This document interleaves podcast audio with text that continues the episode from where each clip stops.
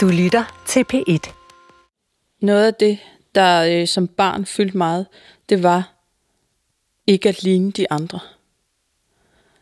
Jeg synes, det var så skamfuldt, at jeg aldrig kunne være lige så fin som de andre. Og at jeg aldrig kunne have de samme smarte ting, som jeg synes, de andre havde. Øhm, en af de ting, som jeg, øhm, som jeg for eksempel utrolig gerne ville have, det var sådan nogle gummiarmbånd, som, øh, som de andre piger gik med på skolen, og som jeg bare synes var så smarte. Øhm, men jeg må så også kunne man ligesom ikke bare bede om ting, der kostede penge. Og en dag så fik jeg faktisk en pakke af min far, hvor jeg kunne mærke, da jeg sådan mærkede på den, at, øh, at der var noget rundt og blødt dernede i. Øh, og da jeg så åbnede den her pakke, så lå der noget, som skulle have været smarte gummiarmbånd, men som i virkeligheden var sådan nogle lukkeringe, som min far havde været nede og hentet ned hos smeden. Øh, nogle tykke, halvbeskidte, grå gummiring, som, øh, som man brugte i øh, maskiner til at få ventiler til at slutte helt tæt. Øh, og min far han var helt stolt og sagde, at han havde fået dem gratis, og vi kunne bare få lige så mange, det skulle være. Øh, og, øh, og jeg gik ud på vores toilet og prøvede at skrubbe dem rene, så de i det mindste ikke var sådan den der beskidte, grålige farve, men det kunne ikke lade sig gøre. Øh, og, øh, og jeg tog dem på, fordi jeg ville gerne gøre min far glad. Øh, men de var virkelig sådan et bevis for mig på, at jeg bare ikke kunne ligne de andre. Og et synligt bevis på den skam, der for mig som barn lå i, ikke at vi ikke havde råd til de ting, som det i mine øjne så ud til, at min, alle mine klassekammerater havde råd til. Jeg skammer mig er en podcastserie i fire episoder med forfatter Helle Vincents. Hun vil forsøge at indkredse, hvad skam er, og hvorfor en følelse af skam følger hende som en skygge hele livet. Første episode. Fattig.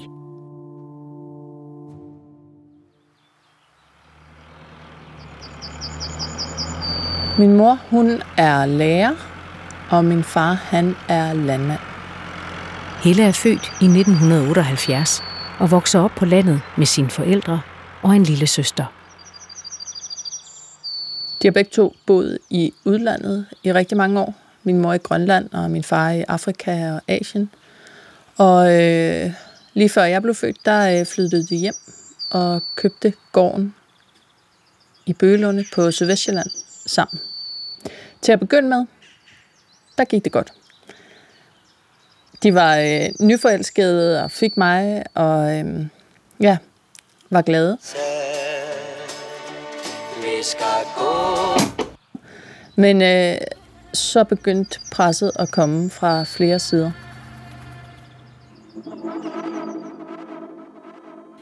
Jeg mærkede, øh, at vi ikke havde ret mange penge i mit hjem. Især på den stemning, som penge skabte. Når man bad om ting, der kostede penge, så blev man med det samme faret af. Og de få gange, hvor jeg holdt fast og plagede om noget, der mærkede jeg det ved, at min far han eksploderede. Altså jeg tror faktisk ikke, der var noget, der kunne gøre ham så vred som, som penge og ting, der kostede penge. Jeg kan også mærke, at jeg får faktisk sådan helt øh, kuldegysner i, øh, i armene, nu når jeg sidder og taler om det. Jeg, jeg tror ikke, der var noget, der gjorde min far så vred som penge. Altså manglen på penge. Og jeg tror ikke, der var noget, der gjorde mig så bange, som når min far blev vred.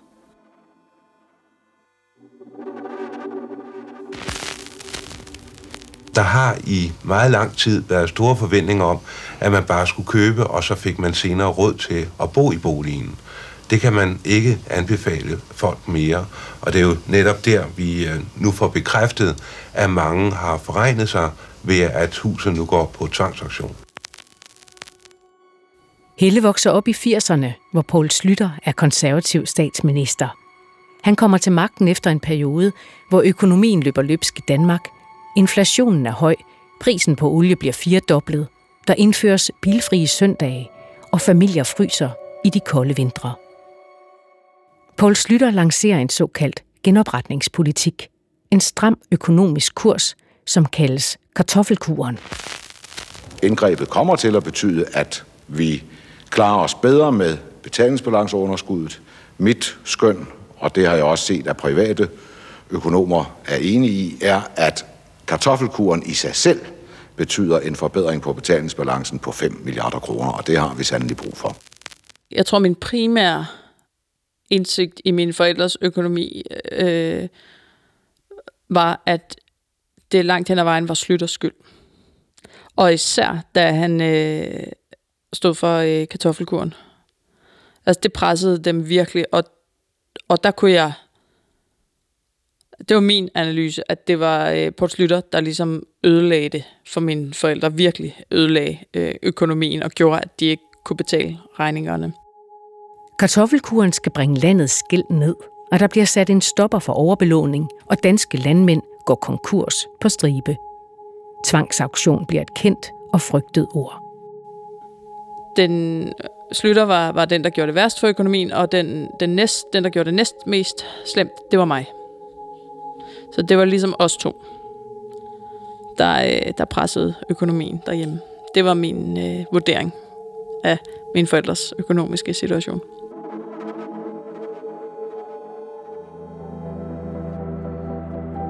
Som forfatter skriver Helle en del om økonomi, og hun er ved at skrive en roman om 80'ernes hårde økonomiske kurs med krise i landbruget og tvangsauktioner, da hendes egen familiehistorie presser sig på. Hun ændrer retning og skriver erindringsbogen Jorden under mig. I den fortæller hun, fra barnets perspektiv, om sin tidlige opvækst, præget af store økonomiske problemer, om sin fars druk og den tragedie, der rammer i 1987, da Hela er knap 9 år. Da bogen udkommer, går det op for Hela, at der er mange, der genkender den skam, hun beskriver. Jeg får simpelthen så mange beskeder fra folk, der har læst bogen. Og de kommer både i min mailbox, og øh, på min Facebook og på min Instagram. Øh, folk, jeg ikke kender, som har øh, læst min historie, og nu skriver til mig, at, øh, at de kan genkende den opvækst, jeg har haft, kan de genkende fra sig selv, og at det at læse om min opvækst og de følger, det har haft for mig, øh, at det virkelig har betydet noget for dem, at, det, at de føler sig meget mindre alene nu, end de gjorde før. Alle de beskeder, jeg får, de viser mig, hvor mange vi er, der bærer skam med os. Det overrasker mig helt vildt, at så mange deler den skam, jeg fortæller om. At det havde jeg simpelthen ikke forventet. Men når først skammen ligesom har sat sig, så er den bare pisse svær at slippe af med. For mig er det som om skammen, den følger mig som en skygge gennem hele livet. Så holdes der tvangsaktion efter begæring af nykredit. Øhm, en meget ulykkelig øh, udvikling. De økonomiske problemer rammer Helles familie hårdt. Da vores gård røg på tvangsaktion, der røg min farmor og farfars går også på tvangsaktion, fordi min far han ejede dem begge to. Og, øh, og det var jo virkelig om noget også et øh, familietraume, fordi det var den gård, de havde boet på altid. Det var ligesom sådan øh, det, der skulle være slægtsgården, og min far skulle overtage. Øh, men fordi der ikke var, øh, var råd til at, øh, at betale terminerne, så, øh, så røg de begge to på tvangsaktion. Og det forstod jeg jo fuldstændig klart, at det var noget af det værste, der kunne ske. Det var en tvangsaktion. Øh, og jeg forstod også, at det skete, fordi vi ikke havde penge nok. Helles familie og farmoren og farfaren flytter fra deres gårde og ind til Skelskør. Jeg brød mig virkelig ikke om at skulle flytte ind til byen. Men jeg tror, det var intet imod, hvad min farmor og farfar brød sig om, fordi for dem, der var, altså, de havde altid boet på landet. Det var det eneste rigtige at gøre. Min farfar var også landmand. Og derudover så var det også forbundet med kæmpe ansigtstab og skam for dem, at måtte gå fra hus og hjem og flytte ind i et lille bitte hus med lavt til loftet. Og alle de ord blev ikke sat på for mig, over for mig som barn. Men jeg forstod det, uden at kunne genfortælle det så præcis som barn, så forstod jeg udmærket, at det her, det var ikke det liv, min farmor og farfar ønskede. Og fordi pengene var forsvundet, så var den, det liv, den drøm nu slut. Og det var skidt. Og det var skamfuldt.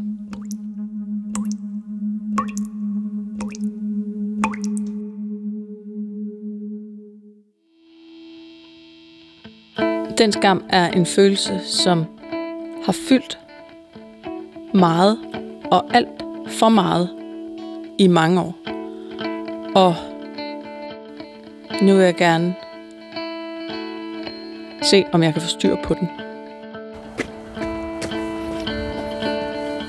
Og så er vi ved nummer 16. Når jeg prøver at blive klogere på udfordringer, som jeg selv eller andre mennesker har, så, øh, så har jeg sådan en nørdet side, der godt kan lide at vide alt muligt fagligt om udfordringerne, følelserne, der følger med. Øh, og derfor så vil jeg øh, rigtig gerne tale med en psykolog, der ved noget om skam. Helle kører til Skørping, syd for Aalborg. Her bor psykolog Birgitte Sølstein. Hej. Hej. Kom ind, far. Tak, det er mig, der er Helle. Og Du kan bare have skoene det her. gør jeg. Jeg tænker, at de sidder inde. Jeg hedder Birgitte Sølstein, jeg er autoriseret psykolog, og jeg har en podcast. Jeg arbejder også som almindelig psykolog med almindelige psykologfaglige opgaver, og så har jeg skabt nogle online-forløb. Jeg arbejder især med stress, angst og skam. På sin blog har Helle en masse spørgsmål for at forstå, hvorfor barndommens mangel på penge sætter sig i hende som skam. Er, øh, er økonomi et emne, der for mange danskere fører til skamfølelse? Jeg tror, at øh, penge og økonomi i hvert fald er noget, der er ret tabuiseret af forskellige årsager. Kan det være noget, vi har rigtig svært ved at tale om? Altså man siger jo, at mange vil hellere tale om sex, end at tale om penge, og hvad de tjener eller ikke tjener. Så det tænker jeg helt klart. Og jeg tror, det kan være lidt forskelligt. Øh, altså vi lever i et land med en jantelov, så for nogen kan, være, kan det være forbundet med skam at have mange penge. Øh, Øh, og, for, og for de fleste, tænker jeg selvfølgelig, kan det være forbundet med skam ikke at have nok. Og, øh, og jeg tror, det, det hænger sammen med, at penge er jo et statussymbol, også tit et symbol på, hvad kan vi? Altså, så på en eller anden måde bliver der en, en sammenhæng, eller vi tænker, der er en sammenhæng mellem det, vi kan finde ud af at tjene, og så det, vi er værd. Øhm, og udover det tænker jeg jo også, at penge for rigtig mange af os handler om øh, jamen både status egentlig, og også handlemuligheder. Altså at det giver os adgang til nogle oplevelser, adgang til nogle goder osv. Og, øh, og jeg tror bare, ja, at rigtig mange af os, for rigtig mange af os, der bliver det noget med, at hvis vi er gode nok, så kan vi også finde ud af at tjene penge. Eller beholde dem, hvis vi har dem. Et af de sådan, eksempler, der brændte sig ind på hjernebakken hos mig, øh, var en gang, hvor min dagplejemors datter havde fået sådan nogle mega fede rullegardiner, som var af siv, og jeg synes bare, hun var den sejeste i verden, og derfor var hendes rullegardiner de sejeste i verden, og jeg ville vildt gerne have de der rullegardiner. Og så spurgte min far, om jeg måtte få dem, og han svarede, at jeg havde de rullegardiner, jeg skulle have på mit værelse. Øhm, og så svarede jeg, og normalt så plejede jeg ligesom at, at, at stoppe, når han sagde nej. Ikke? Men her, jeg ville bare så gerne have dem. Så jeg, så jeg sagde til ham, men mine de ikke er siv. Og så blev han så rasende, at han råbte af mig, at hvis alting var så meget bedre op hos min dagplejemor, så kunne jeg bare tage og flytte derop. Og Altså han råbte med tårer i øjnene, og jeg kan huske den der fornemmelse af skam, der bare overtog hele min krop over, at jeg var så tavlig en datter, at jeg opførte mig på sådan en måde og bad min far om noget, der gjorde ham så vred og ked af det, altså som tydeligvis var, tydeligvis var så urimeligt at bede om, fordi det jo kostede penge. Øhm, at det er sådan en klassisk skam oplevelse, når vi taler økonomi og penge. Altså jeg tænker, at det du beskriver der, det er et meget godt eksempel på, at den voksne giver skammen videre til barnet. Altså fordi lige der, det det har vækket i din far, sandsynligvis er skam. Det er ikke sikkert, at han har været bevidst om det, men sandsynligvis har det været det. Men fordi han ikke har kunne håndtere det, så, øh, så er han blevet rasende øh, og langet ud efter dig, fordi du var den nærmeste, og det er jo en klassiker, så du har ligesom overtaget den, og budskabet har været, det er dig, der er noget i vejen med. Det er dit behov, der er forkert. Du skal skamme dig, øh, eller også kan du bare flytte et andet sted hen. Så det er jo rigtig voldsomt, øh, tænker jeg, sådan en rigtig voldsom oplevelse. Og det, det her handler om, det er jo ikke penge eller gardiner. Det er jo mere responsen på den der helt naturlige. Du bliver bare begejstret, og du tænker, ej, jeg kunne godt tænke mig de der seje gardiner, den der store seje pige har. Og det er jo ikke, fordi du ikke må få gardinerne, det her sætter sig som skam. Det er jo din fars måde at respondere på her, og han har jo selvfølgelig bare gjort det bedste, han kunne i den situation, men af en eller anden grund, så kunne han ikke for eksempel stoppe op og sige, ej, det kan jeg da godt forstå, ej, hvor er de flotte, det har vi desværre ikke råd til, eller kan vide, om vi kunne prøve at spare op til dem, eller måske det synes jeg ikke er en god idé, fordi du har allerede gardiner eller et eller andet. Ikke? Så du ved, så det er jo ikke pengene eller gardinerne, det handler om. Det handler om øh, håndtering af følelser dybest set, om kommunikation, og det der med, hvordan bliver man mødt, når man som lille barn har et helt naturligt og spontant behov. Bliver man udskammet, eller bliver man mødt med, øh, med kærlighed og sund fornuft og en god samtale, øh, fordi man kan sige, det er jo ikke nødvendigvis hensigtsmæssigt altid at give børn det, de ønsker sig, men det er altid hensigtsmæssigt at møde deres behov på en god måde, så de også, som man også som barn kan lære at sortere lidt det og tænke, Nå, hold da op, nu kan jeg mærke, at jeg har lyst til at flyve ud og købe de her gardiner. Er det en god eller en dårlig idé? Det må jeg lige undersøge, kigge på min bankkonto øh, og så videre. Og jeg kan mærke, at stadig den dag i dag, så er der for mig sådan en, øh, altså så kan jeg udskamme mig selv, når jeg har lyst til noget, der er dyrt og unødvendigt. Altså grunden til det her, det brænder sig fast, det er fordi på grund af den her aggression selvfølgelig fra en voksen, der er meget større end dig, og så den her udskamning, altså at der er noget i vejen med dig, fordi du har lyst til, de, til eller har, ønsker dig de her gardiner. Og det tænker jeg jo er fordi, nu var det her i hvert fald et eksempel, og der har sikkert været flere. Nu er det så det her, der har brændt sig ind i din hukommelse. Men at du har lært på et tidspunkt, at når jeg har et behov eller noget, jeg godt kunne ønske mig, som ikke er strengt nødvendigt, men som jeg bare godt kunne tænke mig, så er det decideret farligt, fordi min far, de mennesker, jeg er afhængig af, de reagerer på den her måde. Det vil sige, at jeg må hellere pakke mine behov og ønsker langt væk.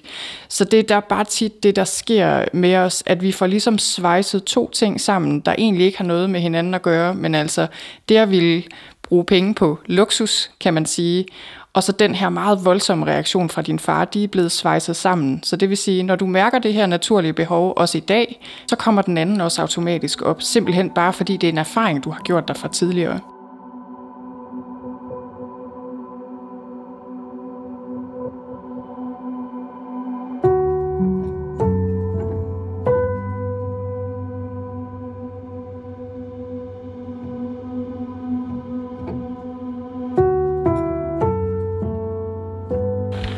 Så er jeg nået op til Harskov station, hvor jeg skal hente Thomas Korsgaard, og jeg troede faktisk, jeg var i rigtig god tid. Nu har jeg lige skrevet, eller han har lige skrevet, at han er der.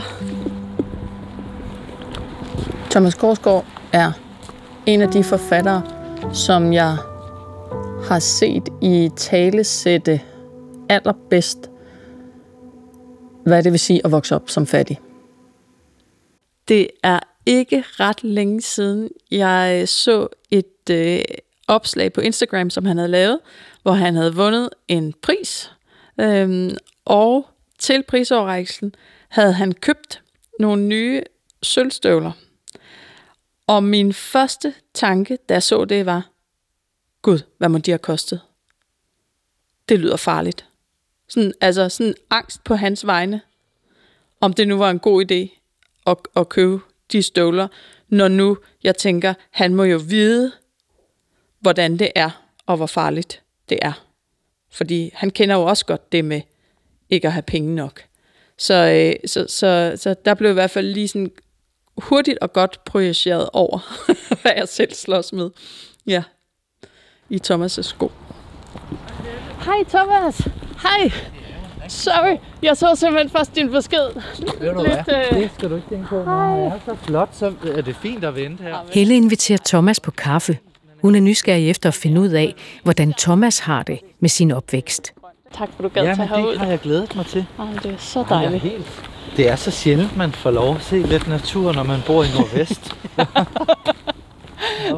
Det er også et af de mindste... Jeg har jo skrevet de her tre bøger om, om Ture, som er ret inspireret af noget, jeg selv kommer fra og kender. Og øh, da jeg ikke var ret gammel, en 11-12 år deromkring, der kom finanskrisen, og øh, den trak tæppet ret meget væk under min forældres økonomi.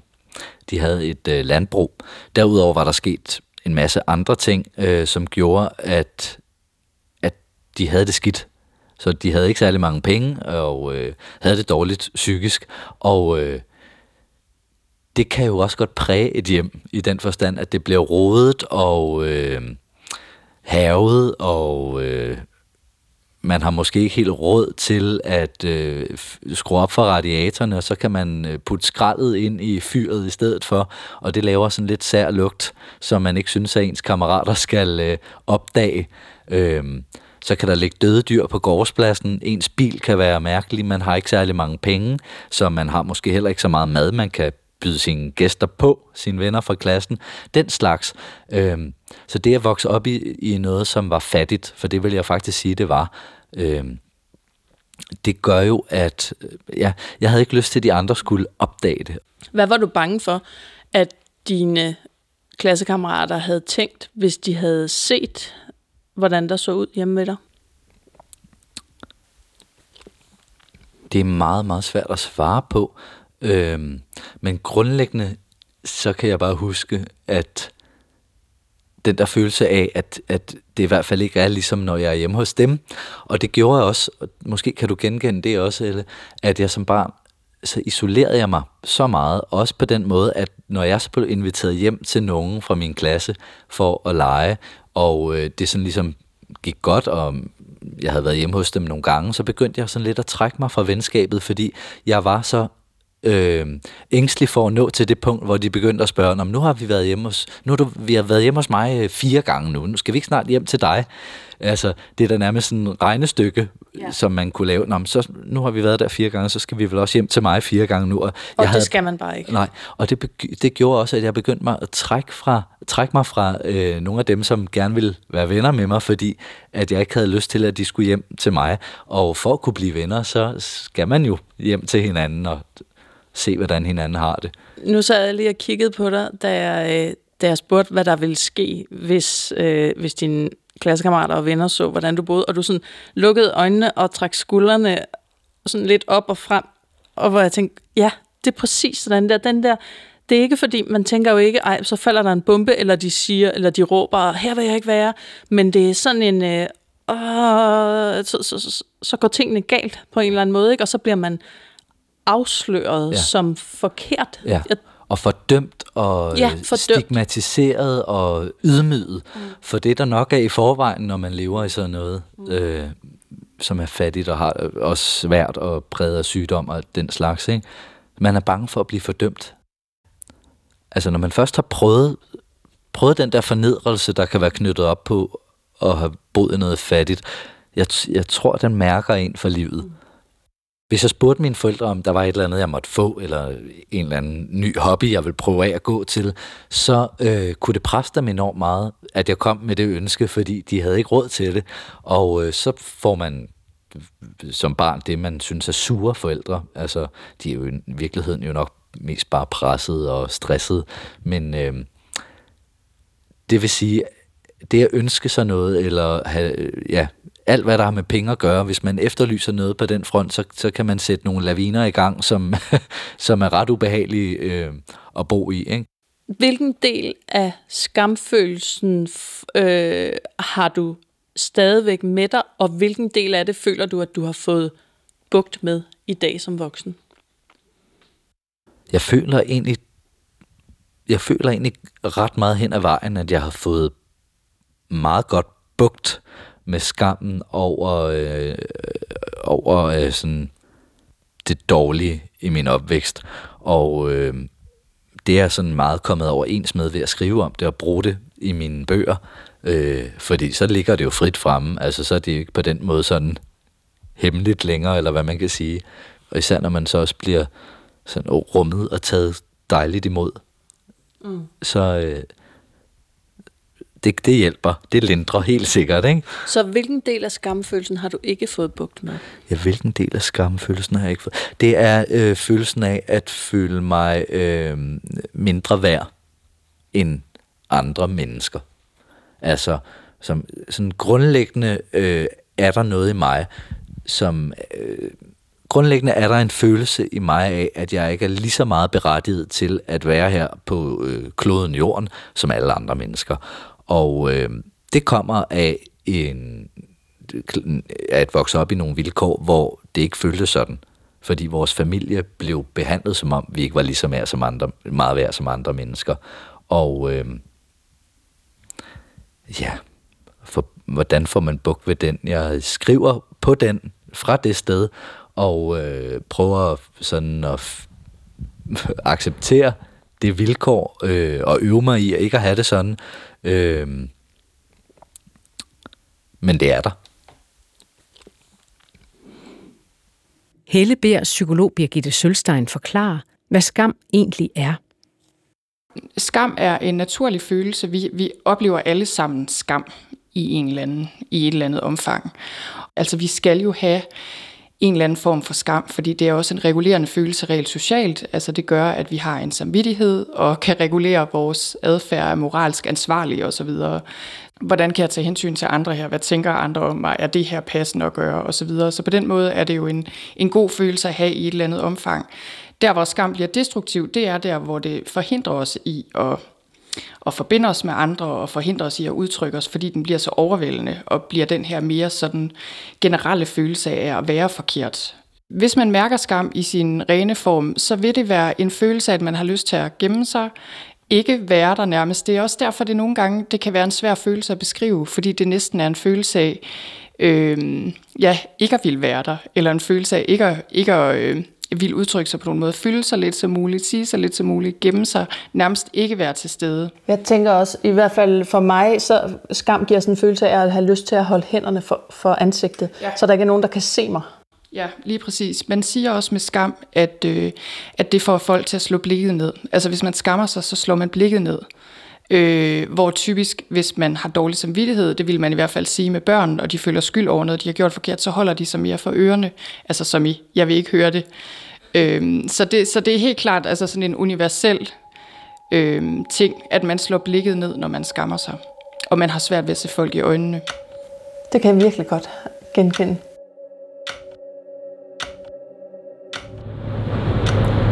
Nu sidder vi i bilen på vej til Bøgelunde.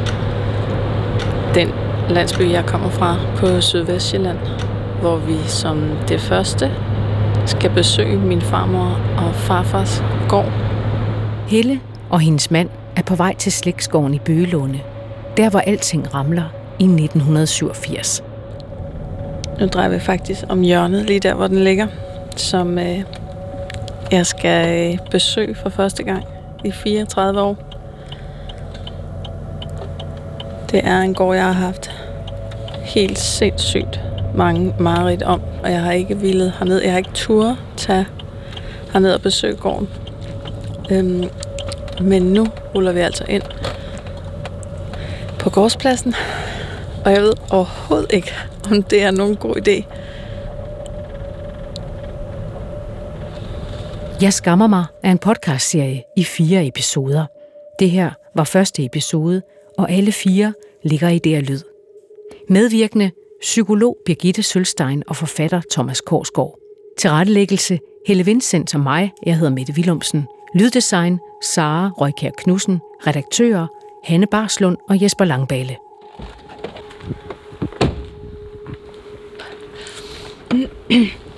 det er længe siden, jeg har skulle mande mig så meget op til noget.